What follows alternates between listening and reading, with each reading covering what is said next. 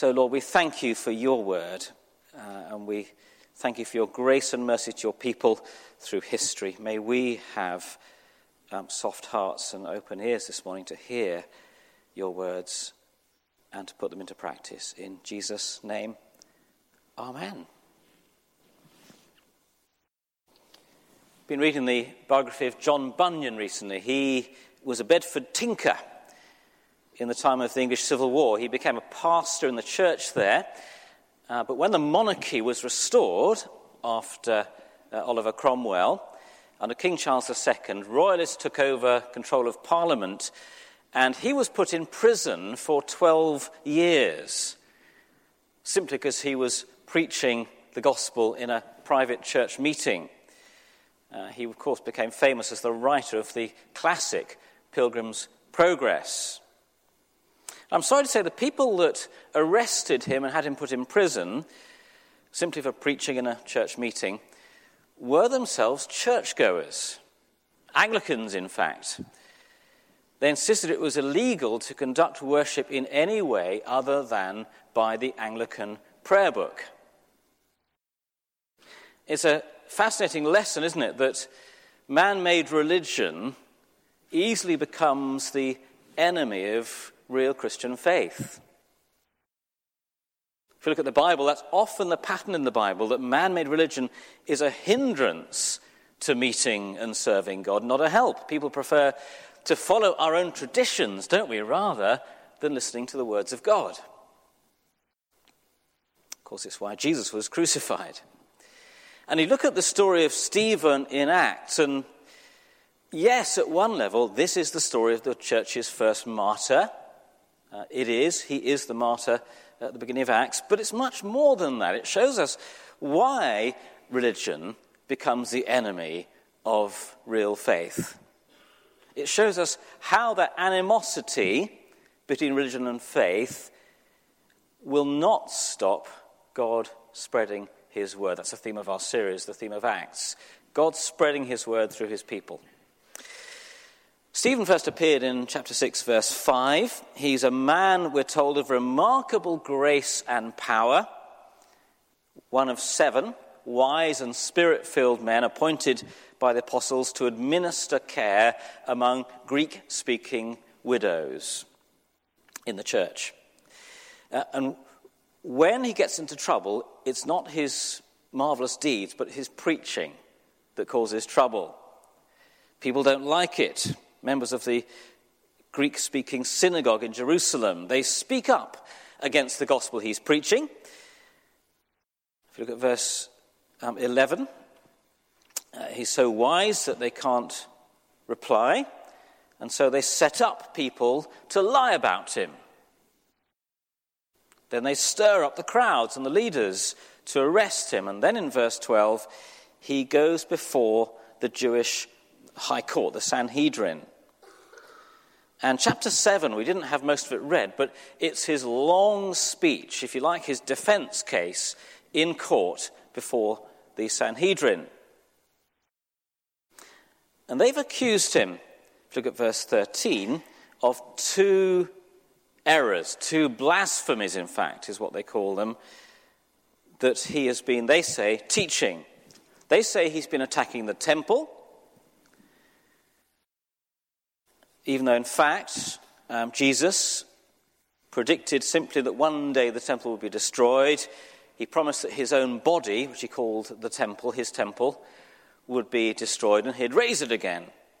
Neither Jesus nor Stephen, we're pretty sure, ever predicted that they themselves would attack or destroy the temple. They accuse him, secondly, of attacking the law. Uh, the law given through Moses, the Ten Commandments, and so on. And again, Jesus did say he came not to abolish the law, but to fulfill it. He clearly was challenging people's understanding of the law, um, but Jesus fulfills it. He's the, the end to which the law points, and beyond which, in fact, he goes.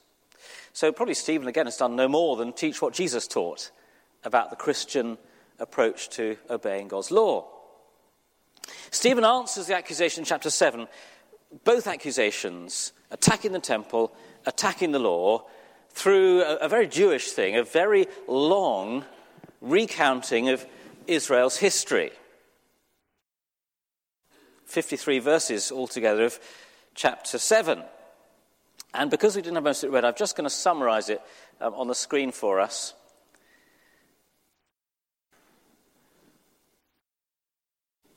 It's really in four sections, then a, then a kind of conclusion, an accusation at the end. So just glance at it now. We didn't have it read, but it will help you to look at it. Just glance as we're skimming over it now. Verses two to eight, he talks about Abraham, how Abraham obeyed God when he was called to leave his people and to go to the promised land,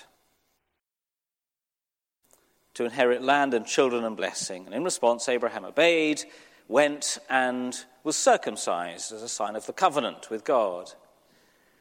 Then second, verses nine to sixteen, Joseph. Joseph, says Stephen, was rejected by his brothers. Remember the Technicolor Dreamcoat? And sold as a slave into Egypt. His wisdom enabled him to become a ruler in Pharaoh's household and the rescuer of his people when they fell into famine. So again, a theme there of uh, obedience, of leaving your people, going to another place and being a rescuer. Thirdly, Moses, verses seventeen to thirty-eight. He rescued a fellow Israelite being beaten up in Egypt. He fled for his life. Even his own people rejected him. God met him at the burning bush at Mount Horeb, Exodus chapter three, and sent him back to Egypt to rescue his people from slavery. But after the Exodus, he gathered them at Mount Sinai. God gave his word through him, the Ten Commandments, and the people again rejected him. See the themes of rescue and rejection. Then in verse thirty-nine, Stephen moves on to talk about what happened next. And he says, Moses was rejected. Moses brought the law, but God's people preferred instead to go back to Egypt if they could and to worship idols, the calf that they made in the time of Aaron and worshipped. They preferred, instead of the tabernacle that Moses gave them as a sign of God's presence through his covenant, traveling with them, they preferred later, through David and then Solomon, to build a fixed building, a temple, as if to keep God in a box. And so, Stephen concludes, as we saw in verse fifty-one that was read for us, he finishes by accusing his accusers. He turns the tables. He puts them in the dock and accuses them of having stiff necks, of not listening to God's messengers, not receiving God's rescuers. And that's, he says, been the pattern of God's people. So, that's his speech. And I think it really does address very directly both the accusations against him. He attacks the temple, he attacks the law, but he does it in order to turn the message and the gospel back at his accusers. So we're going to look at those two themes again with these two questions, which I think are the questions he's really asking. First question Stephen's asked is this: where does God live? I don't know how you'd answer that. Where does God live? You see, Stephen's telling us here, God cannot be domesticated. You can't keep him in a building, even a temple. God is mobile in the Bible, able to be wherever his people are, and he's without physical boundaries, without any boundaries. You can't pin him down. So Abraham traveled, left his people in obedience, went to the promised land. God was with him. Joseph was sold far away to Egypt. God was with him there. Moses experienced God's revelation in the desert at Mount Horeb, and then met with God up the mountain at Mount Sinai. God was there. God gave a tabernacle so that wherever his people moved, the sign of his presence would go with them, even into the promised land. And in none of those, says Stephen, was there a temple. Not even mentioned, not a word in any of them about a temple, and yet the Lord is present in all of them, wherever his people are. And so, Stephen winds up by saying, when Solomon decided to build a temple for the Lord, against really the Lord's advice, this was a bad idea. He says in verse forty-eight, however, that's an important however, isn't it? It's, it's kind of a but. Despite building the temple, the Most High does not live, verse forty-eight, in houses made by human hands. It's a mistake to think he does. Quotes Isaiah in verse forty-nine, where the Lord challenged that idea that he could be pinned down or kept in a boundary in a building. Heaven is my throne, says the Lord, and the earth is my footstool. Why do I need a man-made house? It's rather like, imagine Romeo and Juliet building a shed at the end of their garden when they're married. Had they got married, of course. And thinking they could put Shakespeare in it. You can't build a house for your Creator. He's everywhere, and he's your Creator. Now here's why I think this matters, this thing that God is mobile. God doesn't have physical boundaries. First thing, if you're someone here this morning and you're looking for God, and some of us are this morning, aren't we? Don't think you'll find him particularly in Notre Dame Cathedral or even Saint Paul's Cathedral. Look for the Lord where he reveals himself, in his word, in the Bible, in Christ, supremely the word made flesh, in his people, amongst whom today he lives with all our faults by his Spirit. Look for him where he may be found. It's not, you see, that any of us found that God walked off one day and left us. It's that we turned our backs and left him, isn't it? That's why we can't meet him, why we haven't found him yet. We turned our backs, but he came to us in Christ as one of us. He died on the cross for us. Such is his love, such his desire to pay for our sins. He is now close to all of us if we'll just turn round, if we'll just recognize him in Christ and put our trust in him.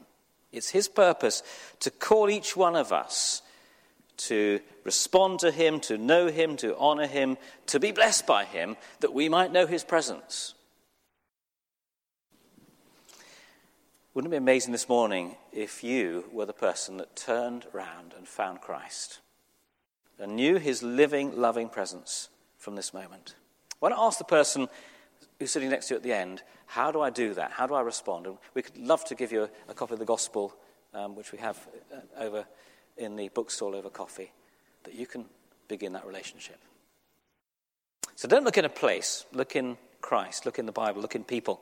Secondly, some of us here are Christians, and how easily we find it, don't we, as Christians, to start replacing Christ with man-made rules and religion. Things that we can see and touch rather than the word that we hear.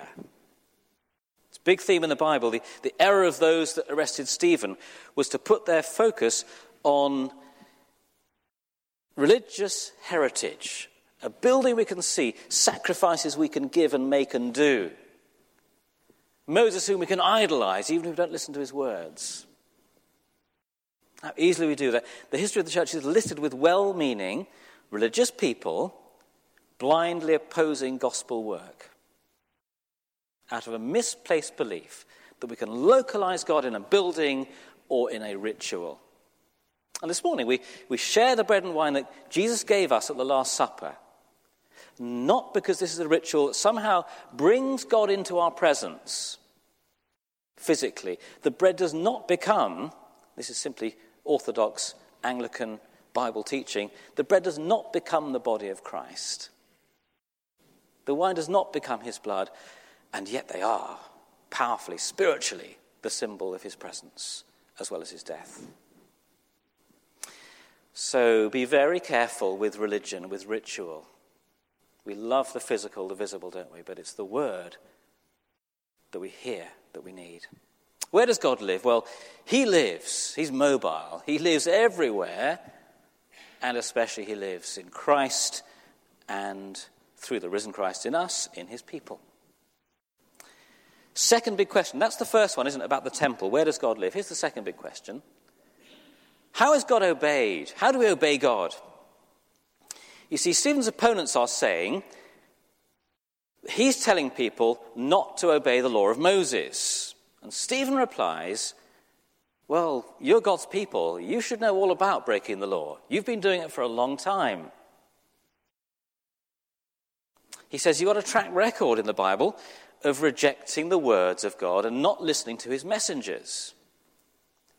He says Moses, going back through the story again, Moses was raised up as a rescuer, given the commandments of God to pass on to you, but you didn't listen. You rejected the words of God, and you built a golden calf instead. He quotes the prophet Amos, who warned about making idols. Uh, idols are simply, by the way, any created thing, any man-made thing that, that we ascribe ultimate value to instead of God. So it could be a golden calf or a statue. Uh, it, it could be a religious sacrament that we idolize. It could be a, a thing. A new mobile phone becomes an idol. A person that we idolize. All created things and creatures.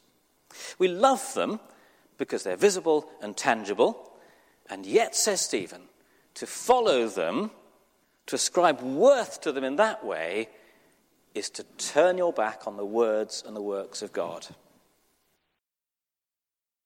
he says, we've, God's people, we've been doing that for centuries. Not receiving the messengers God sent, Moses, Joseph, and now supremely his son, Jesus. Not listening to the words he's given us, the Ten Commandments, the words of Jesus, the gospel I am preaching to you. We've done that for centuries. And now he says, verse fifty-one, it's time to make our minds up. And this is his, as if it was a sermon, this is his application moment, verse fifty-one. He says, okay, that's enough about me. What about you, hearers? See what he says in verse fifty-one. It's, it's quite blunt, isn't it, to say the least? Uh, this is not the way to address certainly a member of the royal family. It's not the way to address, you'd think, those that are just about to stone you. But this is what he says. You stiff-necked people, your hearts and ears are uncircumcised. You are just like your ancestors. You always resist the Holy Spirit. Was there ever a prophet our ancestors did not persecute? Implied answer, no.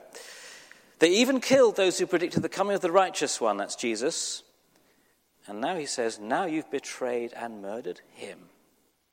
You who've received the law, this is the irony, you've received the law given through angels but have not obeyed it. How do we obey God?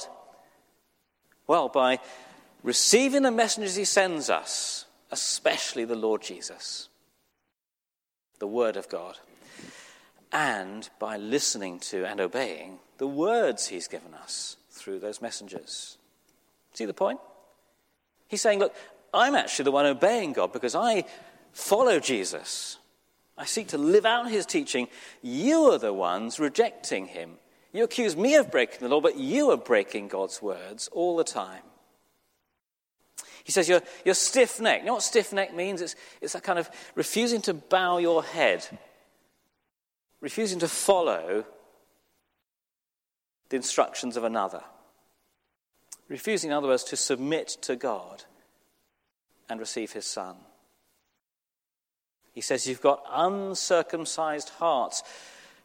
Abraham was circumcised as a sign of his trust in the Lord, his desiring to obey God. You, however, he says, in your hearts, you've refused to do that. Your hearts are selfish. I think you'll agree, won't you, looking at that conclusion, the whole speech really. Stephen's speech was, was not exactly guaranteed to convince his hearers, was it? But his conclusion is certainly guaranteed to condemn him. He knows where this is going to end. And of course, that's how it ends. He's stoned to death, the first martyr. But here, I think, is how this message of Stephen, how is God obeyed, speaks to us today. First one is the obvious question for you, for me. Have you a stiff neck? So much so that to this point, you have rejected God's great, glorious, merciful rescuer, the Lord Jesus.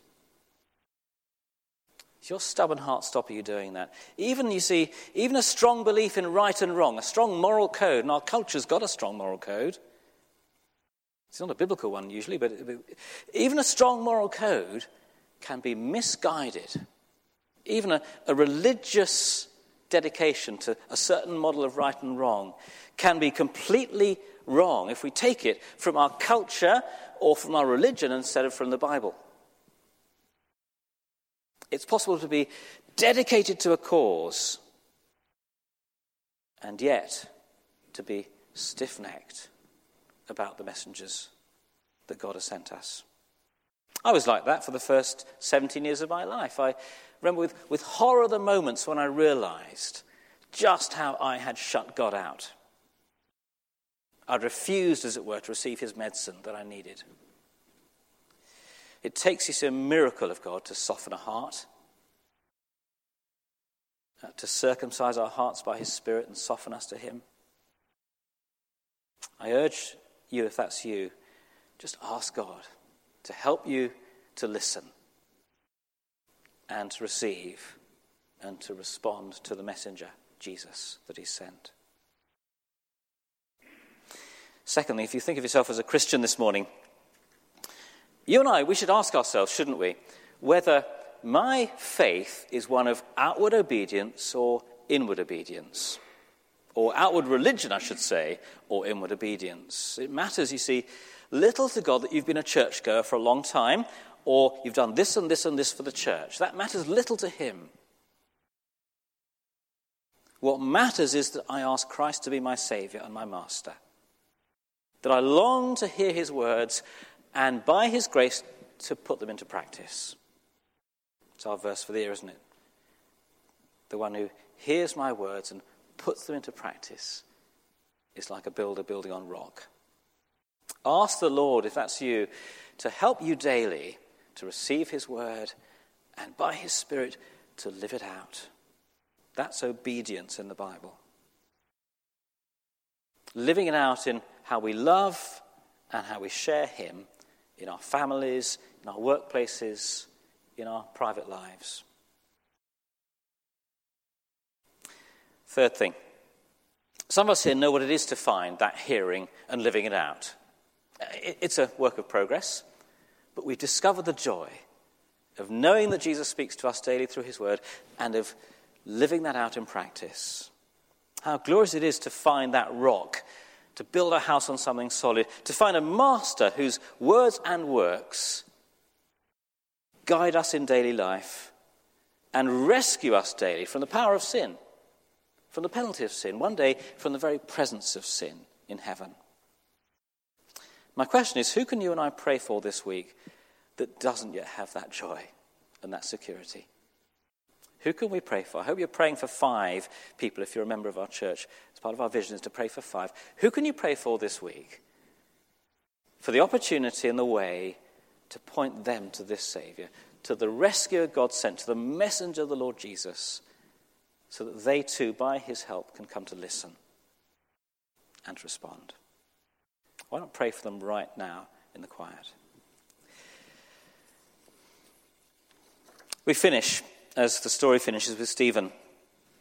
At the end of chapter seven, the beginning of chapter eight, he is stoned. And as he falls under those rocks, he sees this vision, doesn't he, of Jesus. The Son of Man, he says, I see him standing at the right hand of God. And in the Bible, the Son of Man is none other than the glorious, vindicated human being that stands in heaven, vindicated by God and reigning over his people. And of course, that's Jesus, the Son of Man of Daniel's vision. Now, Jesus is standing in heaven certainly to welcome Stephen as he comes to glory, but even more, he's standing to defend Stephen against his accusers. Isn't that wonderful? He stands to defend Stephen and to accuse his enemies, therefore, of getting it so badly wrong. Religion, the enemy of true faith.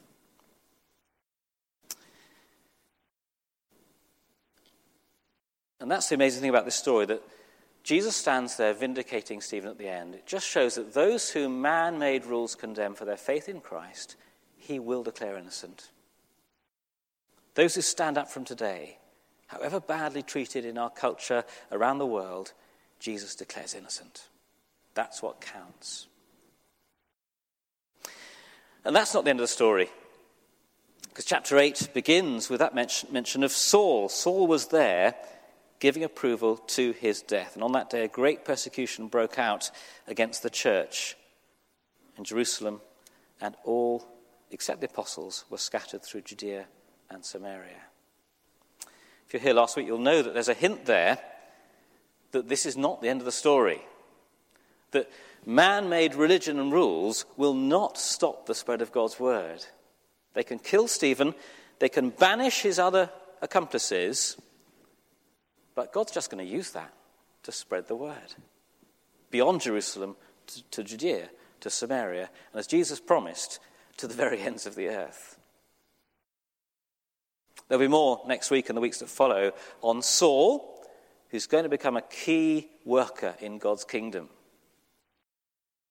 and more on the spread of the gospel to Samaria and beyond. But if we ever think that God's desire to reach the lost is going to be stopped by man-made religion, then let's be sure, as Acts tells us, no man-made rules will stop God reaching the lost. Let's pray.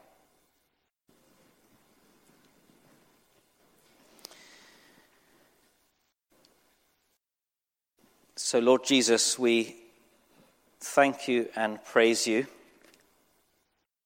for coming to be Son of God in human form, messenger from God the Holy One, and Saviour of all who come to you. We pray that you will reveal yourself to us and give us soft hearts, flexible necks, to respond to you as you are, Son of God and Lord, and to listen to your words and not reject them. And we pray for your people everywhere, facing hostility, facing animosity. We pray you'll protect your people and give us boldness to see you as you are and to speak of you in the world. In Jesus' name. Amen.